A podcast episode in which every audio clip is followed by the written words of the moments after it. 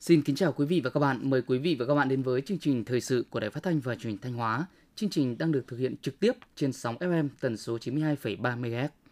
Thưa quý vị và các bạn, quý tư hàng năm là thời điểm các doanh nghiệp tăng tốc sản xuất, đáp ứng yêu cầu thị trường và hoàn thành kế hoạch năm. Tuy nhiên năm nay, trong bối cảnh thị trường biến động phức tạp, lạm phát tăng cao, đòi hỏi các đơn vị sản xuất công nghiệp tỉnh Thanh Hóa càng phải chủ động có giải pháp ứng phó, giảm thiểu tác động tiêu cực đến sản xuất. Hiện nay, nguồn cung và giá cả đầu vào của nhiều ngành sản xuất công nghiệp như phân bón, thức ăn chăn nuôi, xi măng nhiều biến động, chủ yếu theo xu hướng tăng. Trong khi đó, việc tiêu thụ nhiều sản phẩm cũng gặp không ít khó khăn việc tiêu thụ lưu thông hàng hóa bị ngưng trệ dẫn đến tình trạng tồn kho khá lớn. Để giảm thiểu tác động, đòi hỏi sự linh hoạt chủ động thích ứng của mỗi doanh nghiệp để ổn định sản xuất và đẩy mạnh tiêu thụ hàng hóa trong giai đoạn nước rút cuối năm.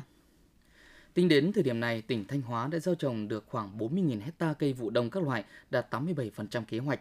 Theo đánh giá của Chi cục Trồng trọt và Bảo vệ thực vật tỉnh, hiện nay hầu hết diện tích cây trồng vụ đông đang sinh trưởng phát triển tốt. Tuy nhiên, do ảnh hưởng của thời tiết, nhiều loại sâu bệnh đang phát sinh gây hại. Dự kiến thời gian tới, các loại sâu bệnh sẽ tiếp tục phát sinh phát triển. Do đó, ngành nông nghiệp và chính quyền các địa phương đang bám sát, theo dõi, đánh giá sự sinh trưởng phát triển của các loại cây trồng, từ đó đưa ra khuyến cáo về tình hình sâu bệnh và các biện pháp xử lý kịp thời, phù hợp cho nông dân. Cùng với đó, các địa phương cũng đang nỗ lực hoàn thành gieo trồng diện tích vụ đông còn lại theo đúng thời gian kế hoạch đề ra. Tỉnh Thanh Hóa đã phát triển được khoảng 2,25 triệu con nuôi đặc sản với các đối tượng con nuôi phổ biến như lợn mán, lợn rừng, vịt cổ lũng, ba ba, gà đông cảo với hơn 1.000 hộ được cấp phép nuôi. Nhiều mô hình mang lại hiệu quả kinh tế cao cho người chăn nuôi như mô hình nuôi ba ba rùa câm tại xã Thiệu Hợp, huyện Thiệu Hóa, mô hình nuôi đà điểu tại huyện Vĩnh Lộc, mô hình nuôi dê ở huyện Hà Trung, nuôi thỏ tại các huyện Quảng Sương, Triệu Sơn, Thọ Xuân, mô hình nuôi nhím tại các huyện Thạch Thành, Thiệu Hóa, Vĩnh Lộc, thành phố Thanh Hóa. Thời gian qua, Thanh Hóa luôn đứng trong top đầu của cả nước về thu hút khách du lịch – Tuy nhiên, thị trường chiếm tỷ trọng cao của du lịch Thanh Hóa mới chỉ là các tỉnh, thành phố, khu vực phía Bắc. Chính vì vậy, Thanh Hóa định hướng mở rộng thị trường khách du lịch từ khu vực đồng bằng sông Cửu Long. Mới đây, Thanh Hóa và Cần Thơ đã dự kiến sẽ tăng cường hỗ trợ để nâng tần suất đường bay giữa hai tỉnh từ 3 chuyến một tuần lên 5 đến 7 chuyến một tuần. Tỉnh Thanh Hóa cam kết sẽ chỉ đạo Sở Văn hóa Thể thao và Du lịch cùng các cơ quan đơn vị doanh nghiệp tích cực phối hợp chặt chẽ để kết nối tour tuyến du lịch giữa tỉnh Thanh Hóa và các tỉnh, thành phố khu vực đồng bằng sông Cửu Long. Ủy ban nhân dân tỉnh Thanh Hóa vừa yêu cầu đơn vị khai thác khoáng sản trên địa bàn tỉnh lắp đặt trạm cân ngay tại vị trí ra vào điểm mỏ. Đây được xác định là giải pháp hữu hiệu nhằm ngăn chặn phương tiện chở hàng hóa vượt quá tải trọng ngay từ chân hàng. Hiện nay, trong số 350 đơn vị được cấp phép khai thác khoáng sản tại Thanh Hóa, mới chỉ có 120 mỏ được hoàn thành lắp đặt trạm cân. Nguyên nhân là do Ủy ban Nhân dân tỉnh vẫn chưa quy định, hướng dẫn, ra trách nhiệm cụ thể cho tổ chức cá nhân kiểm tra, giám sát hoạt động của các trạm cân, khiến không ít chủ mỏ lắp trạm cân chỉ để đối phó. Do đó, Ủy ban Nhân dân tỉnh Thanh Hóa cần sớm quy định trách nhiệm của từng đơn vị, tổ chức kiểm soát hoạt động của trạm cân. Có như vậy, công tác kiểm soát tải trọng ngay từ chân hàng mới thực sự phát huy hiệu quả. Thời gian qua tại Thanh Hóa, các ngành chức năng, các cấp chính quyền đã đẩy mạnh tuyên truyền luật giao thông đường bộ đến các tầng lớp nhân dân. Tuy nhiên, tình trạng vi phạm quy định khi tham gia giao thông ở khu vực nông thôn vẫn diễn ra phổ biến, tiềm ẩn nguy cơ mất an toàn. Theo thống kê, có hơn 90% số vụ tai nạn giao thông xảy ra do sự thiếu ý thức của con người. Do đó, để hạn chế tai nạn giao thông tại khu vực nông thôn, ngoài chế tài xử phạt của lực lượng chức năng, chính quyền các địa phương cần đẩy mạnh hơn nữa công tác tuyên truyền, vận động người dân tự giác chấp hành luật giao thông.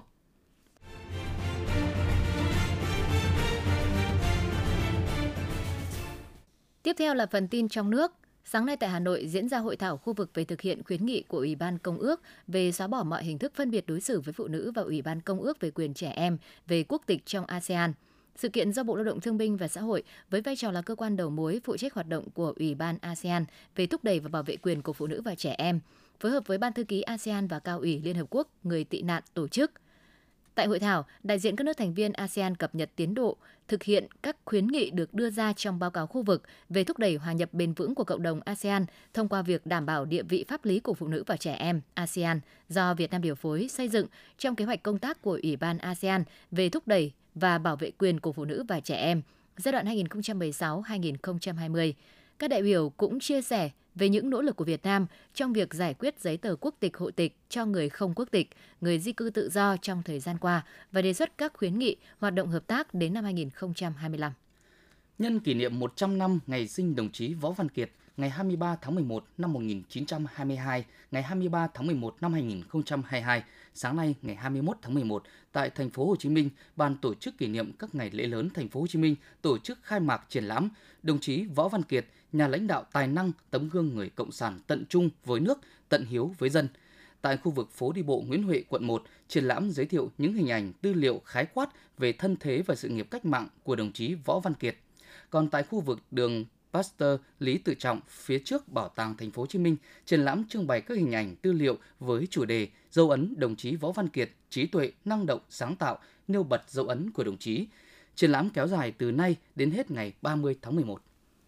Liên Bộ Công Thương Tài chính vừa công bố phương án điều hành giá xăng dầu tại kỳ điều hành ngày 21 tháng 11 năm 2022. Theo đó, để hài hòa lợi ích giữa các chủ thể tham gia thị trường xăng dầu và khuyến khích doanh nghiệp kinh doanh xăng dầu, đảm bảo nguồn cung xăng dầu cho thị trường, Liên Bộ quyết định thực hiện trích lập quỹ bình ổn giá đối với các mặt hàng xăng dầu ở mức thấp, đối với xăng E5 RON 92 ở mức 250 đồng một lít, xăng RON 95 ở mức 200 đồng một lít, dầu diesel ở mức 300 đồng một lít, dầu hỏa ở mức 0 đồng một lít, dầu ma rút ở mức 300 đồng một kg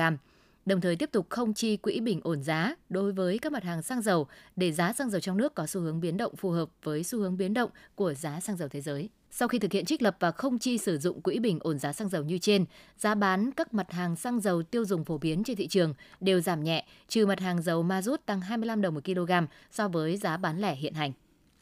Theo số liệu Tổng cục Hải quan mới công bố, 15 ngày đầu tháng 11, từ ngày 1 đến 15 tháng 11, cả nước nhập khẩu tới gần 15.000 ô tô nguyên chiếc các loại. Tính chung từ đầu năm đến ngày 15 tháng 11, cả nước nhập khẩu gần 145.000 ô tô nguyên chiếc các loại, tổng kim ngạch 3,24 tỷ đô la Mỹ, tăng 5,9% về lượng và tăng 6,4% về kim ngạch so với cùng kỳ năm ngoái.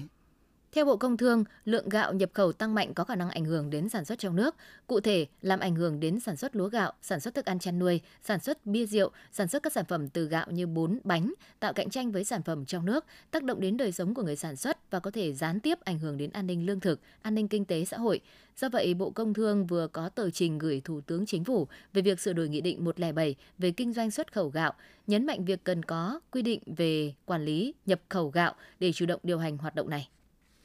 Xuất khẩu rau quả của Việt Nam sang Trung Quốc tháng 10 vừa qua tới 44% so với tháng 10 năm ngoái. Điều đang nói con số trên là điểm sáng trong bối cảnh xuất khẩu rau quả của Việt Nam 10 tháng qua vẫn tăng trưởng âm 8%. Trong thời gian tới, Bộ Công Thương sẽ tập trung triển khai các hoạt động, giải pháp nhằm hỗ trợ doanh nghiệp xuất khẩu nông sản của Việt Nam tiếp cận hiệu quả với thị trường Trung Quốc. Tổng cục Thuế vừa có công văn gửi Cục Thuế các tỉnh thành phố, trong đó hướng dẫn triển khai quy định của chính phủ tại Nghị định số 91 về việc chủ sở hữu sàn giao dịch thương mại điện tử cung cấp thông tin người bán hàng để tiếp nhận thông tin từ các sàn thương mại điện tử và đảm bảo việc tiếp nhận thông tin của thương nhân, tổ chức, cá nhân kinh doanh qua sàn thương mại điện tử, Tổng cục Thuế đã xây dựng cổng dữ liệu thông tin thương mại điện tử và dự kiến chính thức vận hành vào tháng 12. Các sàn thương mại điện tử thực hiện cung cấp thông tin theo đúng quy định. Trường hợp tổ chức là chủ sở hữu sàn thương mại điện tử không cung cấp thông tin theo quy định, cơ quan thuế xử lý vi phạm hành chính theo quy định tại điều 19 Nghị định số 125/2020.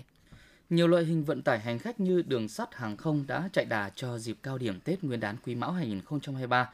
Theo đó, ngành đường sắt đã mở bán vé tàu Tết từ cuối tháng 10 với tổng lượng vé bán ra dự kiến 176.000 vé. Sau 20 ngày mở bán, đã có hơn 100.000 vé tàu Tết được bán. Với đường hàng không, tính đến thời điểm hiện tại, số lượng hành khách đặt vé dịp Tết năm nay tăng khoảng 23% so với cùng kỳ năm ngoái. Riêng với vận tải khách liên tỉnh, thị trường vé Tết vẫn đang khá yên ắng. Tới nay cũng chưa có bến xe nào có kế hoạch cụ thể về tăng cường xe, tăng giá vé. Liên quan đến vụ nghi ngộ độc thực phẩm tại trường iSchool Nha Trang, thành phố Nha Trang, tỉnh Khánh Hòa, ông Nguyễn Lâm Quang Thoại, đại diện tập đoàn Nguyễn Hoàng, đơn vị đầu tư quản lý trường và ông Phạm Hữu Bình, hiệu trưởng trường iSchool Nha Trang, cam kết thanh toán toàn bộ chi phí điều trị, mời các bác sĩ giỏi về điều trị cho các cháu ngay trong sáng ngày 21 tháng 11 cho đến khi các cháu khỏe mạnh trở lại. Ông Nguyễn Thanh Hà, tránh văn phòng Ủy ban nhân dân tỉnh, người phát ngôn báo chí tỉnh Khánh Hòa cho biết thêm, với trường hợp học sinh tử vong trên đường chuyển viện tuyến do nghi ngộ độc thực phẩm, Ủy ban nhân dân tỉnh đã chỉ đạo thành phố Nha Trang tổ chức thăm hỏi, hỗ trợ số tiền 21 triệu đồng cho gia đình. Đối với các mẫu thực phẩm đã được lấy mẫu, tỉnh đang chờ Viện Pasteur Nha Trang nuôi cấy và phân lập định danh vi khuẩn, xác định nguyên nhân độc tố và dự kiến đến thứ Tư ngày 23 tháng 11 mới có kết quả từ phía Viện Pasteur Nha Trang. Những thông tin vừa rồi cũng đã khép lại chương trình thời sự của Đài Phát thanh và Truyền hình Thanh Hóa. Xin kính chào và hẹn gặp lại trong những chương trình sau.